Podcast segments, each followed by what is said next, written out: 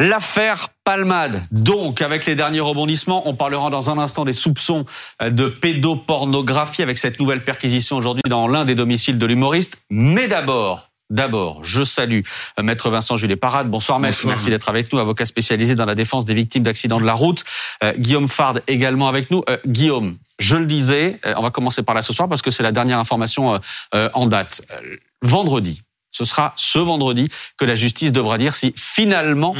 euh, Pierre Palmade part en détention provisoire. Pour l'instant, il est assigné à résidence sous surveillance électronique euh, dans un hôpital, par exemple dans un service d'addictologie. Mm. Le parquet trouvait que ça n'était pas suffisant. Le parquet voulait aller plus loin, voulait le placer en détention provisoire. Mm. Il a donc fait appel de la décision. Et cet appel, ce sera vendredi. Vendredi, 9h, euh, chambre d'instruction de la Cour d'appel de Paris. Ça, c'est pour le rendez-vous. Maintenant, si on réembobine, parce que ça commence à devenir complexe pour le mmh. téléspectateur, parce en a déjà trois affaires, en tout cas trois enquêtes dans, euh, dans l'affaire où Pierre Palmade ou qui concerne Pierre Palmade. Là, on, parle de celle relative à l'accident de la route. Mmh. Donc, pour ces faits-là, c'est-à-dire la conduite euh, sous l'empire de produits stupéfiants qui ont euh, occasionné euh, bah, des blessures très graves, irréversibles aux conducteurs, aux petits garçons. Mmh. On se souvient aussi de la maman qui perd son bébé de 7 mois. Pour ces faits-là, euh, Pierre Palmade a été poursuivi, donc il est mis en examen. Et ensuite, euh, une fois qu'on lui a signifié sa mise en examen, il est passé devant un juge des libertés de la détention, qui lui devait estimer au regard de sept critères bien précis, hein, euh, au nombre de sept, qui sont à l'article 144 du Code de procédure pénale, si oui ou non Pierre Palmade mmh. devait être placé en détention provisoire. Euh, le juge des libertés de la détention a décidé que non, ça n'était pas nécessaire euh, de placer Pierre Palmade en détention provisoire parce qu'il présentait des garanties par ailleurs, et notamment par rapport à un de ces critères, qui est le sixième, qui est celui du risque de réitération de l'infraction, donc là, risque de récidive pour le dire simplement, euh, le fait d'être assigné à résidence avec un bracelet électronique dans une unité de soins va présenter des garanties. Bon, ça, ça n'a pas euh, plus nécessairement au parquet. Et donc, il y a eu appel. Et donc, cet appel, il est jugé devant une cour d'appel. Et donc, on va reprendre les mêmes critères et on va rejuger sur la base des mêmes critères. Sauf qu'il y a quand même eu un petit changement entre-temps, c'est que Pierre Palmade, lui, a commencé un processus. Maintenant, il est soigné, il est dans, dans cet hôpital. il a vu des médecins, des addictologues. Enfin, il y, a, il y a un processus qui est enclenché. Et tout ça, ça compte? Ben, ça compte dans la mesure où ces avocats vont pouvoir dire qu'il y a quelque chose qui s'est mis en place, que jusque-là, euh, tout se passe bien, mmh. et que tout se passant bien jusque-là, sur quel fondement, alors même qu'on a initié un processus, on irait le sortir de ça pour le mettre dans une maison d'arrêt, bon singulièrement Fresnes, en tout cas c'était à Fresnes qu'on avait commencé euh, mmh. des préparatifs en vue éventuellement d'accueillir Pierre, Pierre Palmade, en détention mais avec des conditions euh, médicalisées. au, nom de quoi est-ce qu'on ferait ça? Après, la juridiction est souveraine. Donc les trois magistrats, ils sont trois, hein, qui vont examiner ça vendredi, peuvent très bien considérer au regard des critères. Alors on les a, on les a énumérés, mais il y a le risque de concertation, le risque de destruction de preuves, le risque de fuite, etc. Bon, clair, c'est surtout un, c'est le risque de récidive. Est-ce que oui ou non, il faut le placer en détention provisoire? Ce sera les débats de vendredi matin. Maître Jules on est sur quelque chose de une procédure totalement classique là. Oui, on est sur une procédure classique dans son déroulé. Euh, c'est vrai que l'assignation résidence, c'est quelque chose qui l'est moins parce que euh, les chiffres parlaient d'ailleurs. Hein, il y a actuellement il y a que 400 personnes qui en, mhm.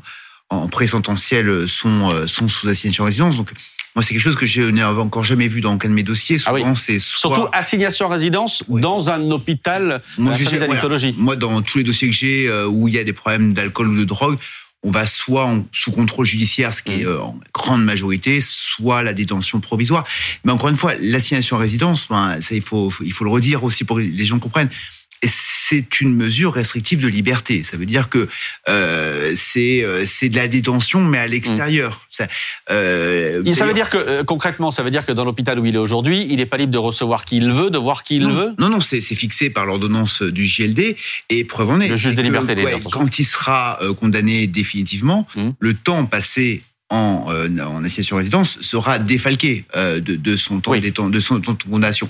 Donc encore une fois, il, il, faut quand même bien dire que sur le sur le critère de risque de réitération, actuellement, c'est un critère qui laisse euh, des questions parce que est-ce qu'il peut vraiment réitérer là maintenant où il est? Bon Ça paraît compliqué. J'ai une question, moi, juste euh, pour, que les gens comprennent bien sur le parquet. Mm. Euh, est-ce qu'il y a une dimension aussi politique, médiatique qui peut jouer, c'est-à-dire sur à la fois le fait de faire appel et sur le fait que cette affaire est tellement médiatisée et qu'il y a une dimension politique, puisque le ministre de l'Intérieur s'en est saisi, qui peut faire que le parquet est perméable, j'allais dire, ou en tout cas sensible à cette dimension-là Il n'est pas censé l'être. Le, raisonnement, c'est de dire le parquet ministère public donc représente en fait la lutte contre les troubles à l'ordre public. Quel pourrait être un grave trouble à l'ordre public. Pierre Palmade, qui reprend le volant alors qu'il a plus le mmh. droit de conduire, qui essaye de rentrer en contact avec un dealer, qui essaye de se redroguer alors qu'il ne lui est plus permis de, de, le faire. En tout cas, il lui a jamais été permis de le faire, mais en l'occurrence, il a été condamné pour ça et donc de fait, il y aurait des risques de récidive légale. Bref, c'est tout ça qu'on regarde. Et donc après, après c'est une discussion. C'est l'avocat qui présente des solutions en disant bon, comment est-ce qu'on peut faire pour mmh. éviter ce risque ou l'atténuer le plus possible en présentant toutes les garanties. D'où le fait que l'assignation à résidence n'est pas à son domicile. Parce que à son domicile, on aurait pu contre-argumenter en disant oui, mais attendez, si vous le laissez chez vous, euh, qu'est-ce qui vous dit pas que il a plein de numéros de dealers, vous lui laissez son téléphone parce que mmh. bah, il n'est pas en détention, donc il va les appeler et puis c'est reparti et, donc, c'est comme ça qu'on arrive à la construction d'une solution. D'ailleurs, l'avocate, enfin, il y a deux avocats.